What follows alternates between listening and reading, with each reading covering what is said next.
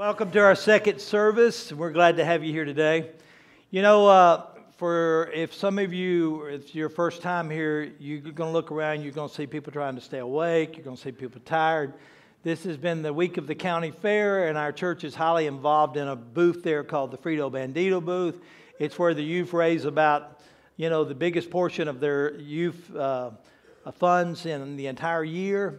And uh, let's give all those that worked in that a big hand today. At this time, they feel like they, they've, they've had a really good year, and when they get everything done, there's a few of the products they've got in the back back there it, that's, that's they had left over. They'll give you a real good deal on it, and it'll help them out, and it'll help you out too.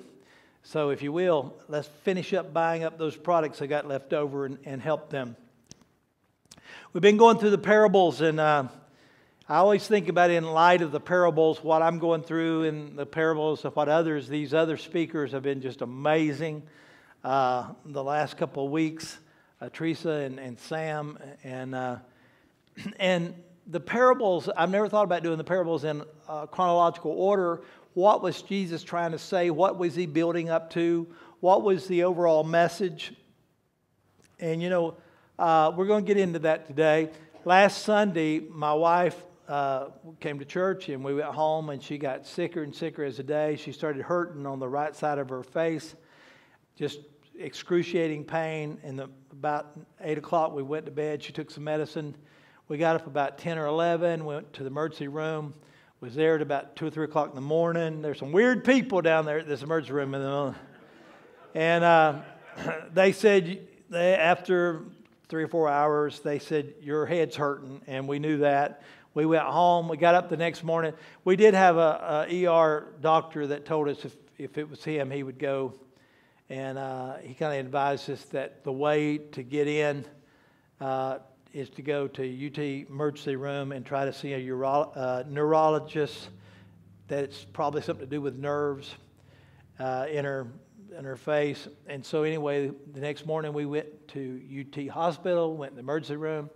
She literally sat in a receiving room there in a little bed looking chair thing from about 8 o'clock uh, Monday morning to 8 o'clock that night before they got her in a room.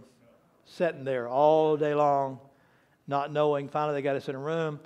Run a bunch of tests Tuesday, uh, and, uh, and uh, early that morning, and the MRI came back okay. The, the big stuff they were looking for, tumors, cancer, something in the side, a lot of that came back and they said they just, with insurance nowadays, they can't merit keeping you. And they told her, referred her to a neurologist uh, for uh, September the 11th. So, needless to say, it's been a kind of a stressful week. She was here in the first service. I looked and I, I asked prayer for her, and I looked, and there's about two or three hundred people praying for her this week. And uh, she is doing some better, uh, but we still got to find out what's going on, and that'll be September the 11th. So we continue to appreciate your prayers. We thank you for your prayers. But it's, it's been a rough week, and yet the fair was going on, and uh, uh Sherry and Teresa's brother and Joanne's son Joel uh, had heart. Uh, they had to do a heart procedure on him Friday, and he's doing good now. You know, in a given week, there's so much happen in our congregation, and over being here as pastor a long time, over a long period of time, I know some of the struggles that you go through, and sometimes I just hurt for you, and uh, and kind of brings it down to the the sermon we're going to talk about today. And I, I say sometimes I feel like sometimes you have to live the sermons, uh, but the sermon today is: Is it worth it? Is it worth it? I want to get right into the scripture reading because I don't want to hold you over. I just want to keep you awake. uh, as you know, the last time I preached and uh, done the cowboy routine about the Good Samaritan, the, the, the expert in the law, this guy that's supposed to be an expert, he come to Jesus and said, What must I do to inherit eternal life? And he didn't get it because he's asking the wrong question. It was not the right question. What must I do to inherit eternal life? You know, if, if, if someone, they asked this little kid, they said, Well, what do you got to do to go to heaven? They said, Well, you got to be good, Some said yes. Some say, You got to keep the Ten Commandments. They said yes.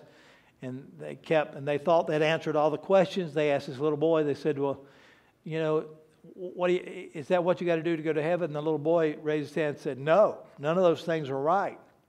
He said, Well, what do you, what do you got to do to go to heaven? He said, You got to die. yeah. You got to die. You're not going to heaven unless you die. And so uh, he's kind of right. Eternal life is not something we do, it's something we graciously inherit, we receive. You've seen the movies where someone dies and they gather in a room and they go, uh, Your long lost relative that maybe you didn't even know, maybe you didn't even know him really that much, maybe you heard of him. He dies and he's left you this or he's left you that. You, it's inherited because someone died and willed it to you. The New Testament is the will that's been left to us by someone who died. The New Testament is God's new will and testament of what He's leaving to you because Jesus died. Everything that you receive as a Christian is willed to you by the goodness of God, the graciousness of God. We need to never forget that. And so we're going to get into the, the reading here, but here's the thing about is it worth it? We have to get rid of this life only thinking.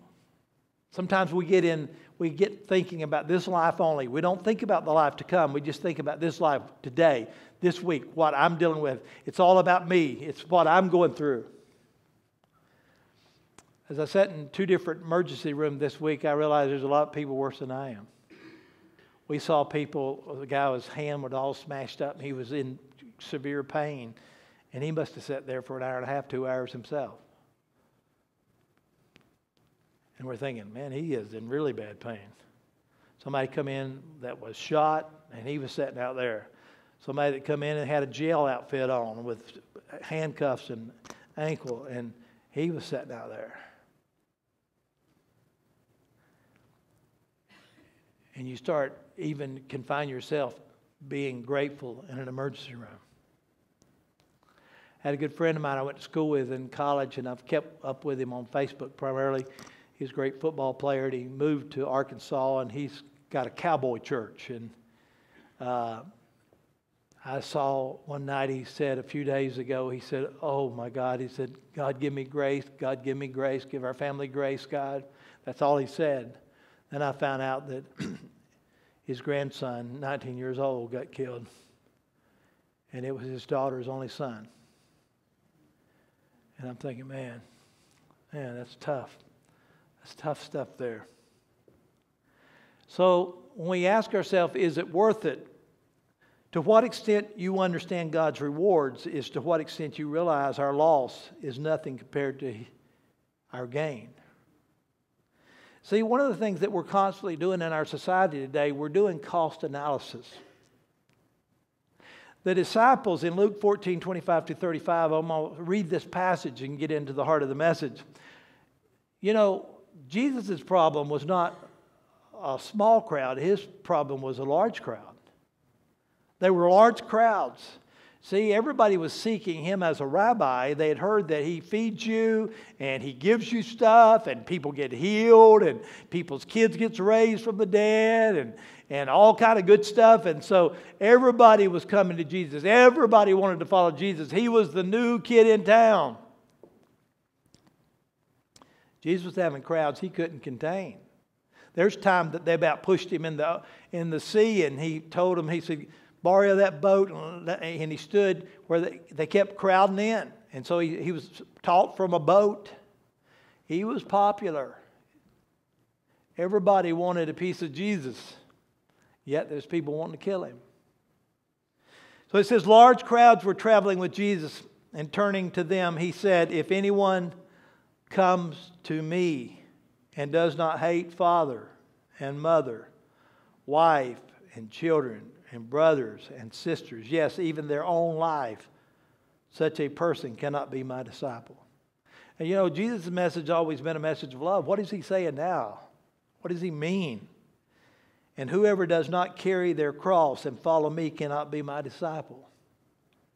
Suppose one of you wants to build a tower. Won't you first sit down and estimate the cost to see if you have enough money to complete it? For if you lay the foundation and not able to finish it, everyone who sees it will ridicule you, saying, This person began to build and wasn't able to finish. Nobody wants to start something and not be able to finish it. Or suppose a king is about to go to war against another king, won't he first sit down and consider whether he's able with 10,000 men to oppose the one coming against him that has 20,000? If he is not able, he will send a delegation while the other is still a long way off and will ask for terms of peace. In the same way, those of you who do not give up everything you have cannot be my disciple.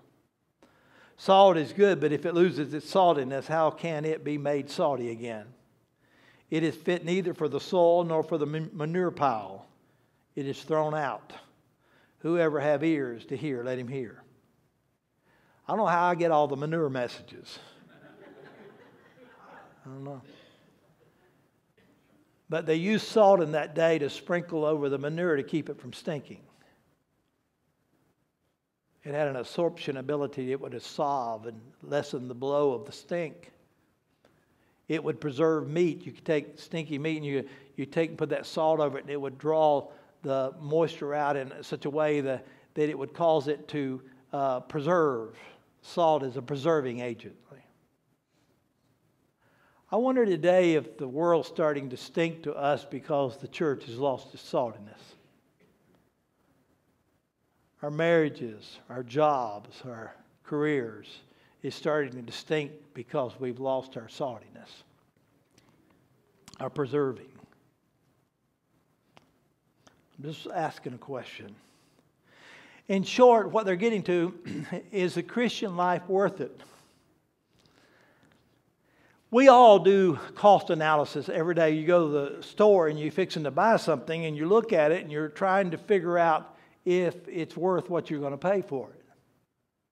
And so you're like, I'm going to get it, I'm not going to get it, and you put it back in the shelf or you put it in your buggy. We do cost analysis on the, on the run. You go and you're thinking about buying a car, and you'll either talk yourself into it or out of it. Cost analysis. Buy a house, you're using a cost analysis. Is it worth it?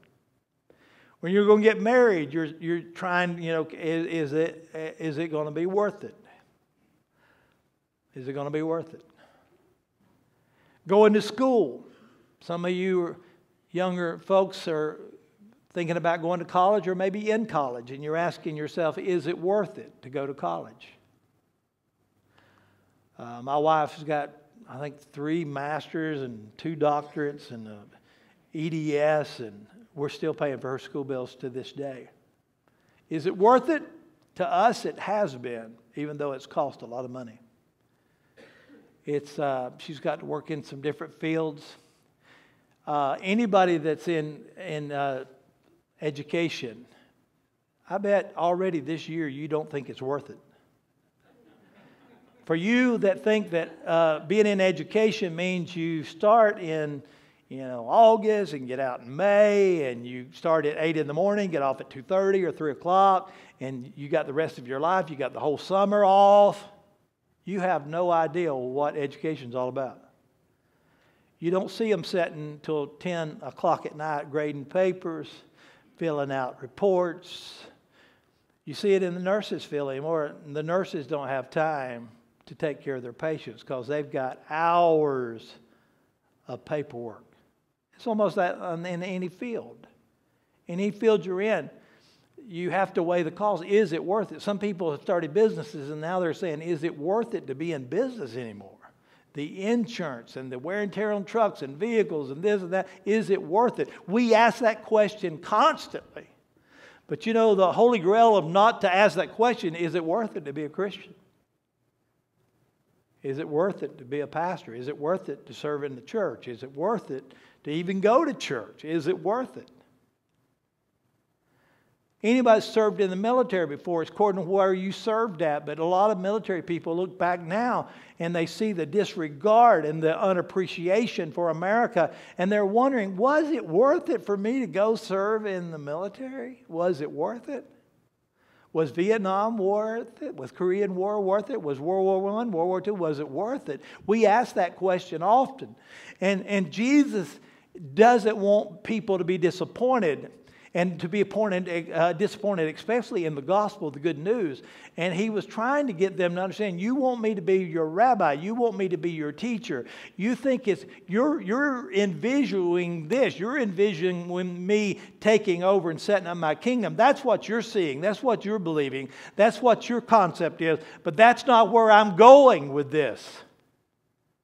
I'm, I'm, I'm getting you ready to tell you that I'm fixing to die and as Jesus began to get his disciples together and he began to let them know the real story of what's going to happen, Jesus was seeing that their expectation was not right. And, and Jesus began to say the first thing you got to see is that it's Jesus, Jesus' expectation that he will call anyone who follows him to make sacrifices. I want you to write this down if you're writing it down today. Jesus' call Jesus' call on your life, Jesus' call requires all. Those words, Jesus' call requires all. What does Jesus want of you? He wants all of you. No half hearted commitments. Love the Lord with all your heart, with all your mind, with all your soul, with all your strength. Love your neighbor as yourself. He wants all. What's it going to cost you to follow Jesus? All. All of you. And so he gives them this verse to everyone who has left houses or brothers or sisters or fathers or mothers or children or fields for my sake. He was answering this question for them in Matthew chapter 4. As Jesus was walking beside the Sea of Galilee, he saw two brothers, Simon called Peter and his brother Andrew, and they were casting net into the lake, for they were fishermen. He said, Come and follow me. Jesus said, And I will make you fishers of men. Did they follow? Yes. Did he make them? Yes. Somebody has talked about the unqualifying power of the word of the gospel, the word of Jesus Christ. Jesus said, I will build my church, and the gates of hell will not prevail against it. Jesus said, Not even hell can overpower my church. If you want an institution that's never, ever, ever going down, get in God's church. It's never going down. It's never went down through any generation. It's not going down. The church will survive when every institution on the face of the earth crumbles and falls. The church will still stand. Jesus has given us his word on that. When Jesus says call, calls you to follow him and he tells you he'll make you, he will make you. You can count on it. You can bet on it. And that's what he's saying here. And he said, I'll make you. Come and follow me. Jesus said, I will make you fishers of men. Once they left their nets, they followed him. And Jesus commanded these disciples. He commanded these disciples that left their livelihoods, they left their homes, they left their families to follow him. They left everything to follow Jesus. Paul is another one. Paul thought he was this great religious leader. He was taught under Gamaliel. He was in religion, but he was not a called of God. He, he was messed up. His thinking was wrong. He was into religion. He wasn't into righteousness. He wasn't in the relationship with God. And, and so he struck down off of his high horse and he's brought to his knees. And this man, this man is he, he tells Ananias, he said, I want, I'm going I'm to send you to this guy named Saul. You're talking about the same Saul that's persecuting and killing people in the church. Yeah, you're going to go to him. I don't want to go to him. He's a bad guy. Ananias, I want you to go to him. I've chosen him. God don't ask us if we want to be chosen. He said, This man is my chosen instrument to carry my name before the Gentiles and before their kings and before the people of Israel, and I will show you him how much he must suffer for my name's sake. You ever thought about your calling as a calling to suffer? It, it, this, this message don't fit in with the prosperity message. It don't, it don't fit in that if you, if you, you know, if you follow Christ, you're going to get a chariot with these fancy wheels. That you're going to have everything. You're going to be rich. You're going to have diamonds and gold and silver. You're going to have big stuff if you follow Him. It, Jesus is not laying out a prosperity message to them. He's telling me, if you follow me, you're going to suffer. If you follow me, it's going to require something on your part. You're going to suffer a lot for my namesake, Saul. Your name's going to be changed to Paul. Christ Paul was to give up his status among the Jews. He was to give up his security of his life to suffer for Christ. We shouldn't see this promise of suffering to Paul as some kind of punishment that God is going to put him through because of what he done to the church. This calling was not a punishment from God. It was not a vendetta. It was not a revenge. It was not vindictiveness. Rather, this is a normal, normal call to follow Jesus and follow Him willingly. Paul's life was a sacrifice. When did his life start as a sacrifice? Immediately. After many days had gone by, Jesus conspired, the Jews conspired to kill him. And Paul had to flee into the dead of night. Paul now is on the run. Now he's serving Jesus Christ. He's on the run for his life. 2 Corinthians chapter 11, where he's comparing himself to false apostles. You know, those false apostles, they're living big, they're having this and they're having that. He said, I want to give you a comparison. He said, I have worked much harder, been in prison more frequent, been flogged more severely and been exposed to death again and again and again. Five times I received from the Jews 40 lashes minus one. Three times I was beaten with rods. Once I was stoned. Three times I was shipwrecked. I spent a night and a day in the open sea. I have been constantly on the move. I've been in danger from rivers, in danger from bandits, in danger from my own countrymen, in danger from Gentiles, in danger in the city, in danger in the country, in danger at the sea, in danger from false brothers. I have labored and toiled and have often gone without sleep. I have known hunger and thirst. I have often gone without food. I have been cold and naked. Besides everything else, I face daily the pressure of my concern for all the churches. Who is weak? I, I do not feel weak. Who is led into sin? I, I do not inwardly burn. It's all very well for Peter and Paul. You know, they're apostles.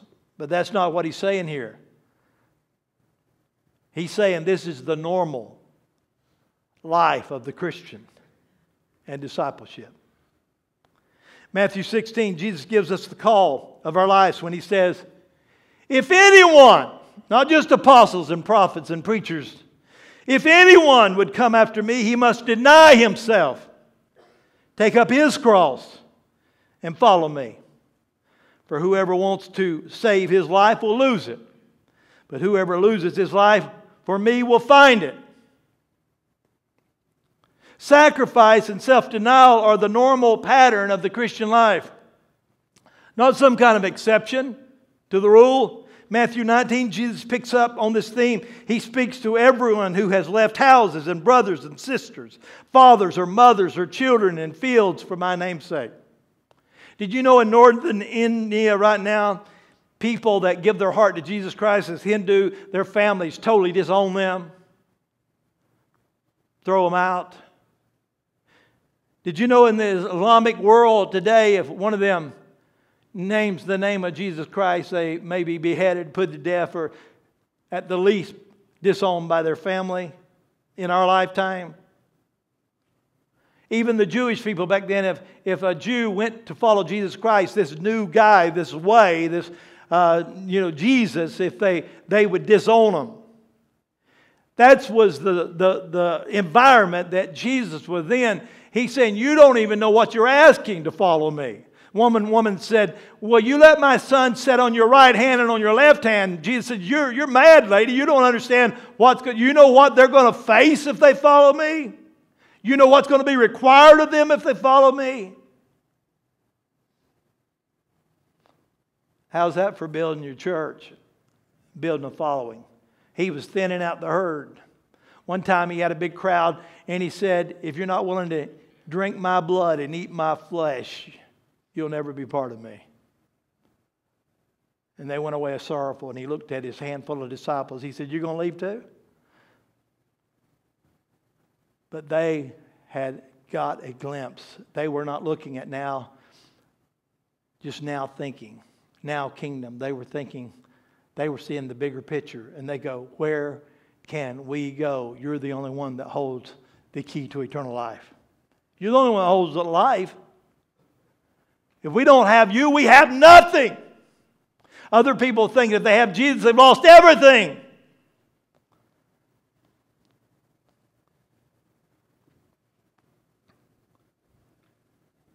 No wonder Peter is asking. See, now Peter, Peter, he was in that in between time there, and Peter asked Jesus, goes, I, have left everything for you. I, I've left I've left my fishing business. I've left my job. I've left my family. I've left everything for you, Jesus. Now, now, where's, the, you know, when he started finding out Jesus is not going to set up his kingdom, Jesus is telling him now he's going to die. Now they're going, we've wasted all of our time. We've wasted our business model here in our town. We've, we've lost everything. We've, you, you messed us up. That's what was going on here. Life now. Peter was trying to get that question answered. Is it really worth it? A life of sacrifice for the sake of Christ, is it worth it? Both now and is it worth it later on? Jesus has responded about life now. Life now, life now, in this age, in this time, in this period. Is it worth being a Christian today? Is it worth going to church? Is it worth getting up on Sunday morning? Is it worth naming the name of Jesus? Jesus' response is to give things up for Jesus. If you give up things for Jesus' sake, it's not lost, but it's invested. See, you have to make these, uh, these cost analysis all the time. I just spent a bunch of money on my house, uh, having remodeled, built on. Is it worth it? I don't know yet. It could be, I'm hoping, I'm praying it's going to be worth it that at one day when I sell it, I'll get back the investment. And you know, if I spent if I spent 50,000 on it and I got back 10 times more than I put in it, would that be worth it? I, I think so. It'd be worth it, right? What about 10 times more than, uh, you know, five times, 10 times, 20 times more than I invested. It'd be worth it. That's what we do about everything. Yeah, it costs something now, but we're looking, if we're looking right, we're looking to the investment. The investment that later on is going to be worth it. Yeah, it's work now and it's money now and it's cost now and it's aggravating now, but will it be worth it? You ask that about every area of your life. You ask it about your marriage. You ask it about your education. You ask it about every purchase you make. That's something we constantly do. Is it worth it? Jesus says, Everyone who has left house, or brothers, or sisters, or fathers, or mothers, or children, or fields, for my sake will receive a hundred times as much. If you knew and it happens every day where people get people in scams. If they tell you, you give me $10,000 and I'll, I'll, I'll promise you this thing is going to work, you're going to get a hundred times back. How many would be willing to take that up if you knew it was true? Is there anybody? It's not a scam. If somebody says, you give me $10,000, I'm going to promise you a hundred times that. How many would be willing to do that? You'd be crazy not to be crazy not to. And Jesus tell them, nobody. And so, is there a cause? Yes, but is the cause in light of the reward? The reward is so much higher, so much greater than the cost. The cost is it's inconsequential. It's, it doesn't matter. It's like the guy's in the field and he's, he's, he's taking, plowing in the field and he comes across a box and he realizes that these field people have come and go through the generations. A lot of times people, well, some invading army would come in and, and they would hide stuff in a field, in a box or in a cave up on the hill. And so these, these enemies would come in and you would hide it until a certain time. And you, this guy, you know, maybe they got killed off. So this treasure's been in this field a long time. And so he's there hoeing in this field and he comes across something and it's a treasure. Well, the Jewish law was if you own the land and you find a treasure on your land, then it's your treasure. If you don't own the land, it's not your treasure. And so he covers it up and he goes and he finds everything he's got that he can sell. He sells everything he's got to buy the field for the treasure. Well, we found he tells about a pearl because uh, the, the, Jewish people are not into pearls and crustaceans. And so he tells if you had a pearl of a great price, wouldn't you go sell everything that you had to buy that pearl? And then you could resell it. It's just an investment. No matter what you had to give up, it was worth it because you see the end run. You see what it's going to be like in the end. The end. You see what it's going to be like eventually. It's going to be worth it. It's going to be worth it. We play those games all the time. We do those cost analysis all the time. No different in this. Jesus said, I'll give you 100, 100 times what you've ever invested. 100 times. And so, in light, and so we find in these parables, I believe these parables are all talking about God. The prodigal son's father was God. I believe that Jesus was willing to leave heaven.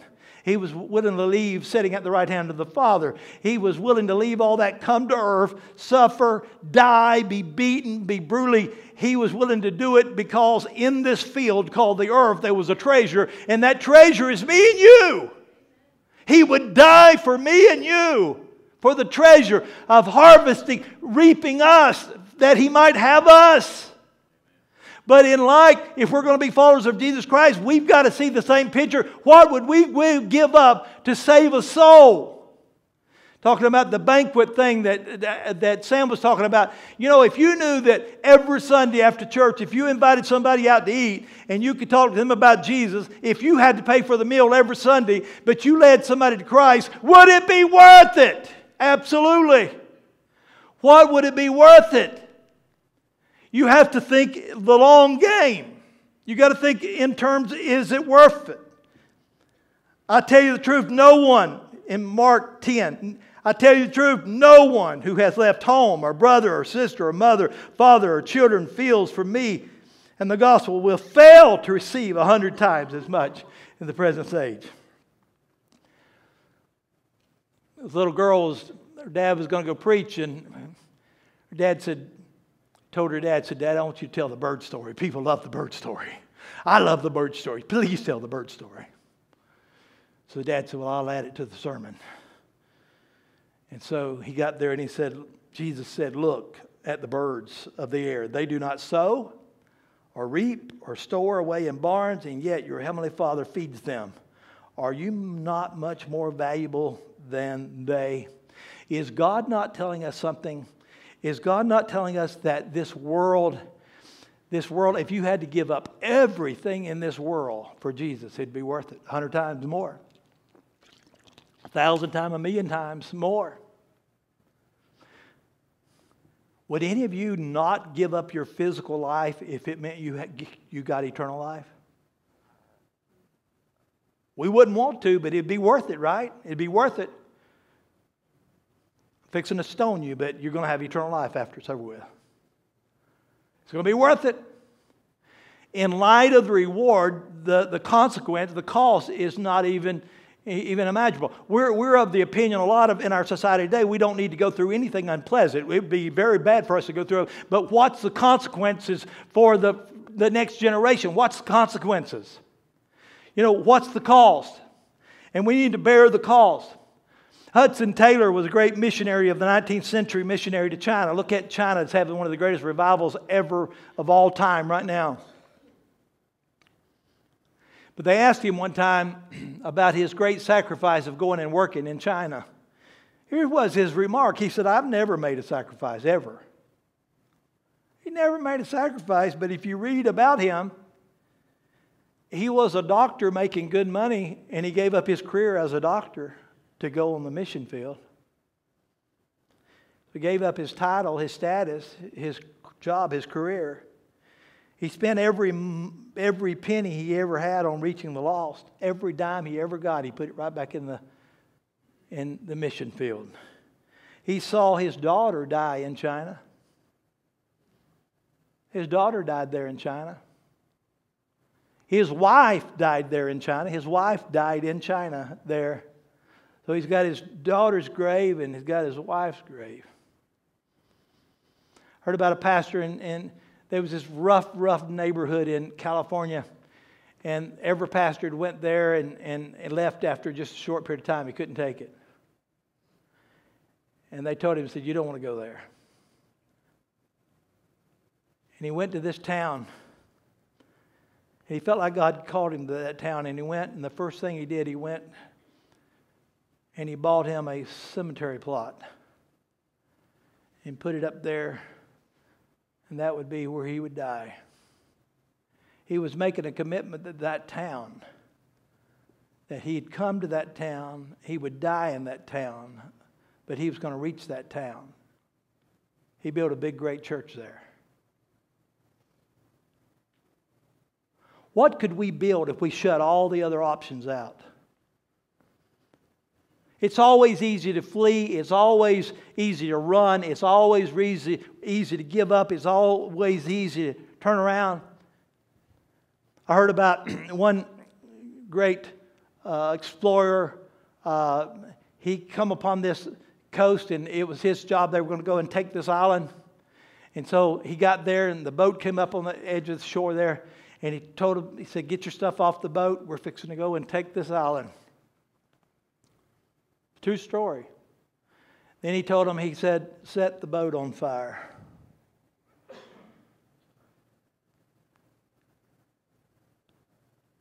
We go home in their boats or we don't go home. Guess who won? When you make no way of escape.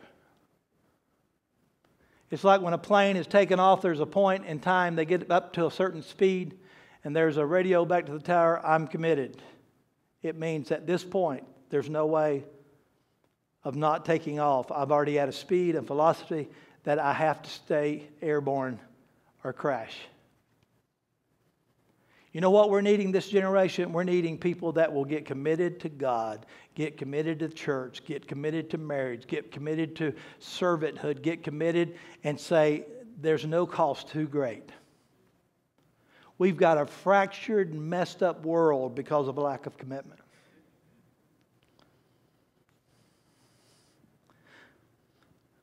Hudson Taylor, his son said, here's what his dad said I've never made a sacrifice.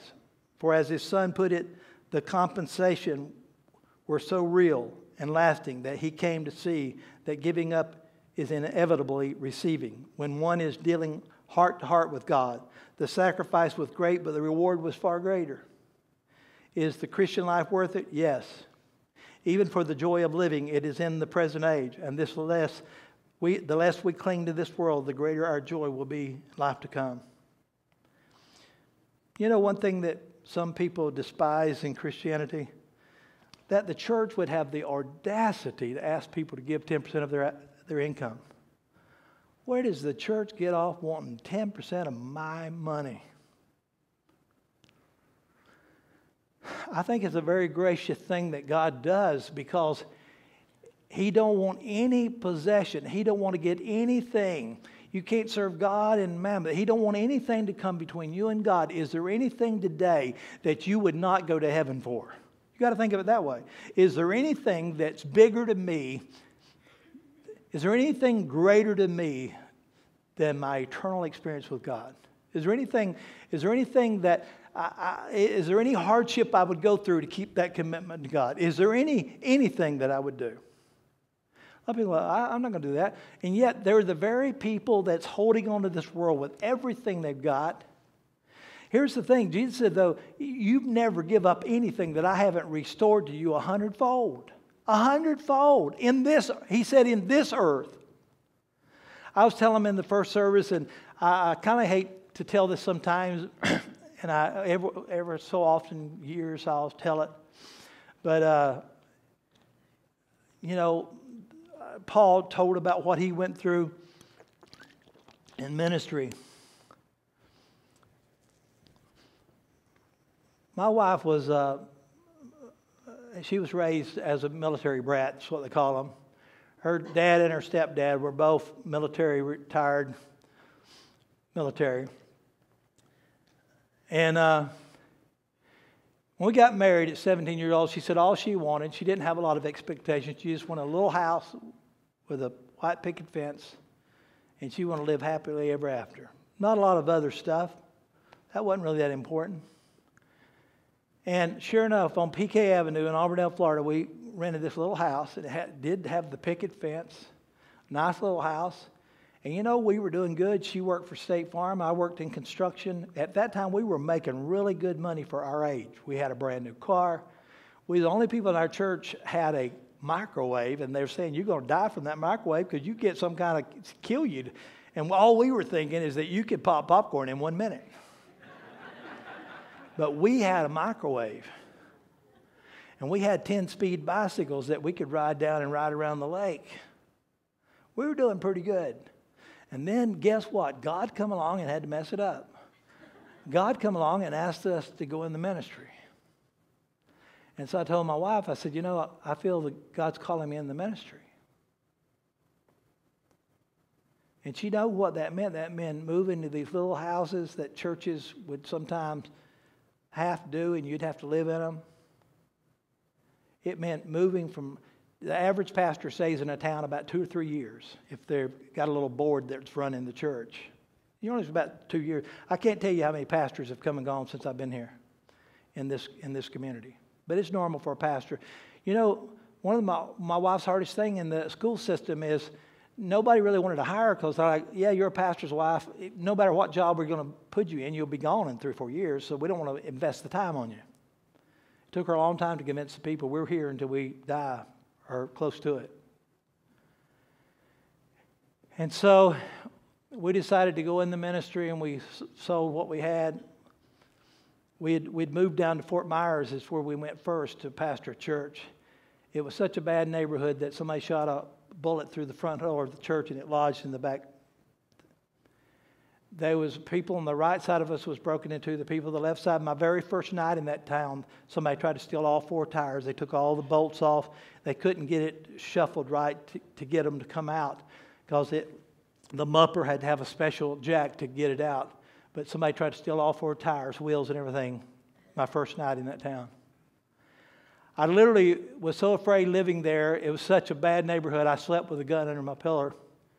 And I still had somebody try to break into my house. I bought a dog and somebody tried to steal the dog. It was a bad, bad neighborhood. I got where I'd stay up all night, pretty much laying on the couch or laying in the bedroom with my gun. Being back, they were notorious for shackling the window and letting a kid in. The kid would go open the front door and let some other guys in. If you woke up in the middle of the night, they were standing there with a bat, and they would hit you over the head or kill you. That was because somebody that was broke into could see it out of the corner of their eye. They were waiting there at the head of their bed with a bat, standing there at their room. And so they didn't stir. They could hear them when they left. That was my first church. That was my first one there. Well, actually, before that, I went to check on a mission in northern Florida. They wanted me to come be their pastor. And it was 80% black community and the, this lodge that we were going to use for a church that these people had been having church in, they wanted me as a pastor really bad, but they had one exception. No black people were allowed at their church. I went back and told them, I said, I'm not being in it. They said, No, you don't need to be there. And I left. That other church I'm telling you about was in bad neighborhood, was my second church. Finally, we decided, a guy in that, in that bad neighborhood, this guy goes, What are you doing down here? He, he helped us fill out paperwork and we filled out a bunch of grant stuff and we got a grant to go to college. But literally on a Christmas day, we loaded everything we had in a five by seven trailer. After having a house full of furniture, we sold it all, got rid of it, put it in a little trailer, five by seven trailer, and we headed off to college. And we cried all the way. We actually had a flat tire before we left that town, and I wouldn't even call in my family because I didn't want to tell them bye again. And so we experienced leaving father and mother and brother and sister and going out knowing really nobody. We experienced knowing that we may never come back. We, didn't, we never went back to live in Florida. We experienced being moved from church to church, town to town. I have been accused of a sexual affair because somebody was jealous of me in the ministry. It was absolutely a lie. Being accused by a false brother. I was called to go and travel in this ministry, and the word that God had called me to share was kind of a hard word, but God blessed. I'm telling you, God blessed amazingly. But one of the words that was given that they would come and end. After five years in that traveling ministry, it came to an end. I was sent to a church here in, in, uh, Knox, in Crossville, and it had three pastors in three years. It was a church coming apart at the seams. I was there, started in August on tax, the week of tax, April 15th. I got all my stuff and I left that. The place, there was just a very, very bad situation going on, and I resigned from that church. Took my kids to school, and that day I picked them up and they said, Dad, where we going? I said, We don't live there no more. We moved.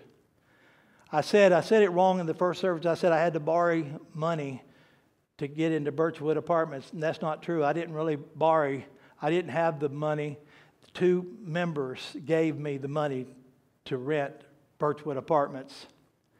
I moved here. I was, I was highly in debt from that ministry thing. I had credit cards. I had a trailer and a truck that I owed money on. Finally, I talked to the credit union. They let me sell the trailer and sell the truck. I still owed like $12,000 uncollateralized money to the bank. I had to borrow money to get in there, or somebody give me money to get in Birchwood Apartments. That was about 28 years ago. Have I been through some hellish issues? I have.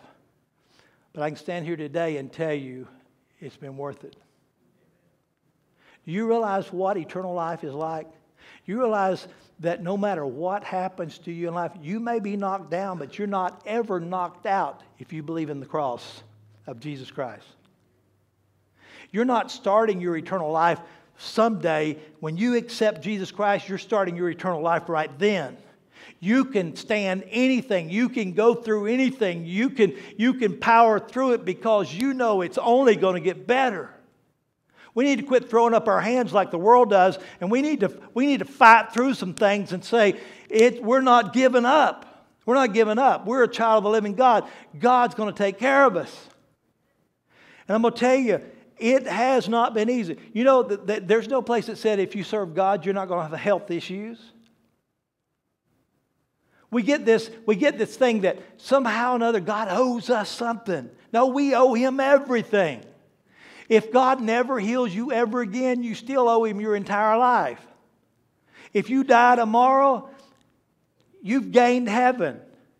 You know, the Apostle Paul, after all the crap he's went through, he tells you about, he said, For me to die is gain. I'm going to tell you, if it was up to me, I would wish one of these things would take me out because going through this laundry list of hell that I've been through is not easy. But I would gladly do it a hundred times for the sake of the cross of Jesus Christ and for his name's sake. Why? Because the reward was so much greater than the sacrifice. We're almost unwilling to sacrifice or go through anything anymore. For jobs, for marriages, for school, for anything. It, you sacrifice if you're going to make it in life. It is a sacrifice. But you can't lose. You may be knocked down, but you're knocked, knocked out because of Jesus. You may be sick and you may not get healed and you may die, but you've gained because of Jesus. You're going to spend eternity with Him. You may be put down. You may be uh, martyred, but you've gained because of Jesus. You're going to spend eternity with Jesus. Like some guy's got this bag, he's going into heaven. He comes up to St. Peter and they go, What's that bag? He goes, well, I just brought this with me. I asked to be buried with it. And, and they said, What is it? And they said, He opened it and it was a bag of chunks of gold. And he said, What do we want that asphalt up here for? Because, see, in heaven, in heaven, that's just what they paved the streets with. Jesus said, What would you give in account for your soul? If you could gain the entire world, if you owned every piece, it's like you're the master of monopoly. You own every piece of property in the world, you own everything in the world, you possess everything in the world, and you lost your soul. You're a loser. You're a loser. If you gain the whole world and lose your soul, you've lost. There is not anything in this world that you could trade for Jesus. There's nothing worth losing Jesus over. The security of knowing. How many are saved today? Just lift your hand up. You're saved. Do you know what that means? That means you can't lose. No matter what kind of hell, I normally I've got a rope back there. and I'm not going to take the time to do the illustration, but I hold this rope out, and I said if that rope was continued of your life, and that was the beginning of time, and the other end of the rope was the end of time, and in the middle there's about a foot wide, and the rope is black. And I said, if, if that's your life, if, if your 70, 80, 90, 100 years in this life was totally hell, you were abused as a child. You were hated by your parents. You went through everything. You were sick. You went through every problem. You went through divorce. You went through everything you can imagine. You were sick. You lost jobs. You never had one good day in your life. If every day of your entire existence was horrible, was hell, but you received Jesus Christ, your personal Savior, it's been worth coming into this world. You've gained everything.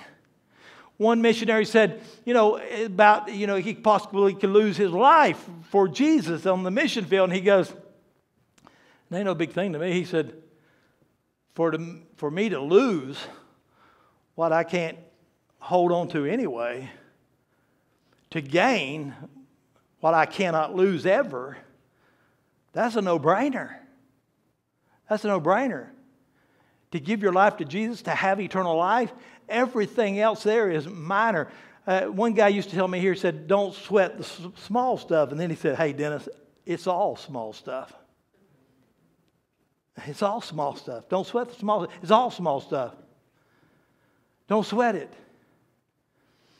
Don't sweat it. I tell you what, me and Sharon, we've been through marital problems. We were told by a doctor that she'd never be having kids. We got off to college after that horrible experience at church. We went to college and we left everything to go off to college, and it was at a bad time, and we were trying to get ahead.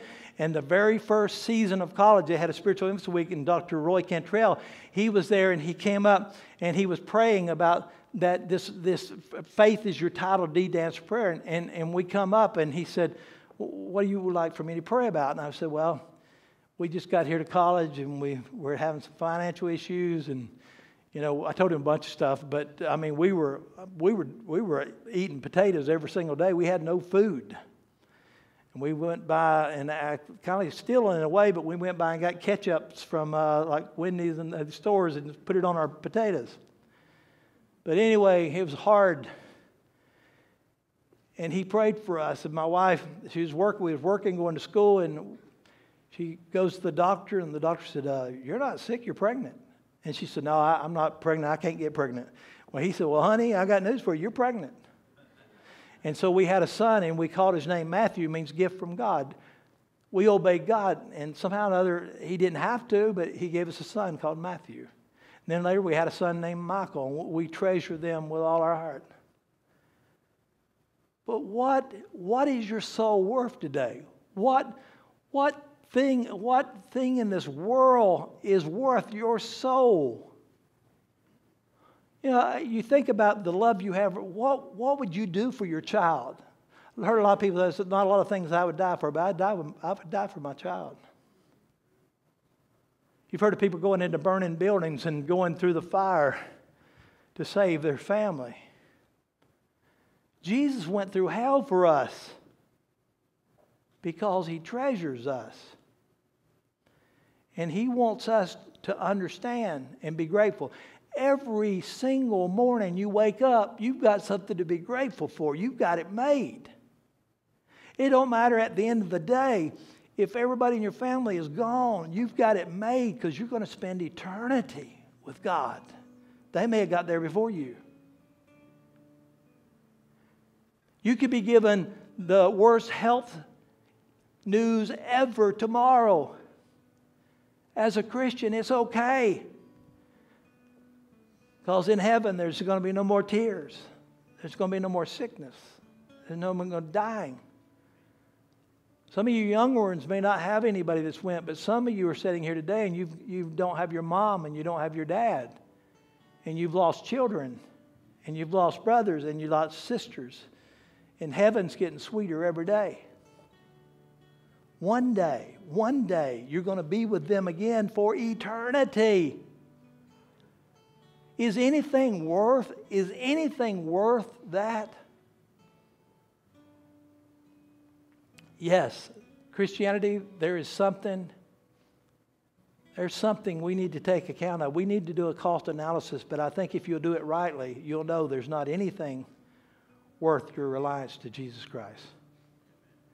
If Jesus ever asks you to lay something down or sacrifice something or give something, He's only doing it because he sees your attachment for that is getting to be more than your attachment for heaven, your attachment for eternal life.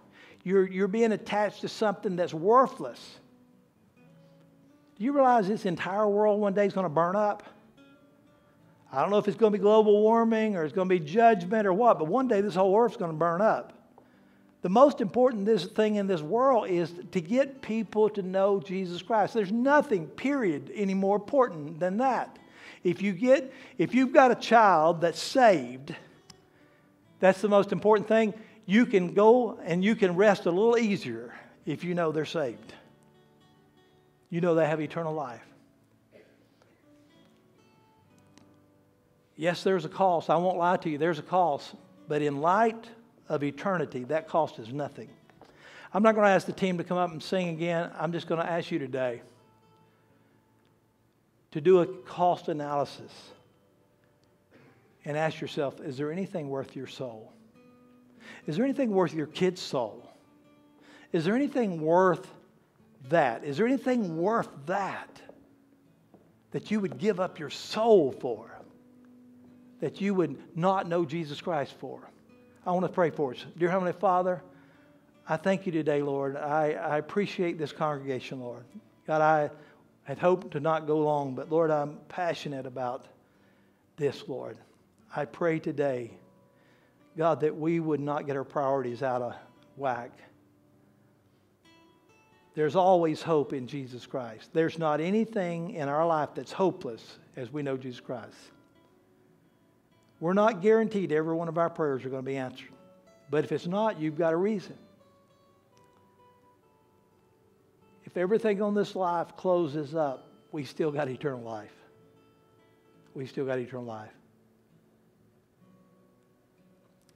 God, today, shake us, Lord. Shake us. Wake us up, God, I pray. God, government's not more, more important than the gospel. Nothing in this world is more important than this gospel of Jesus Christ. And God, I pray today that someone would accept you as their personal Savior. In Jesus' name we pray, amen.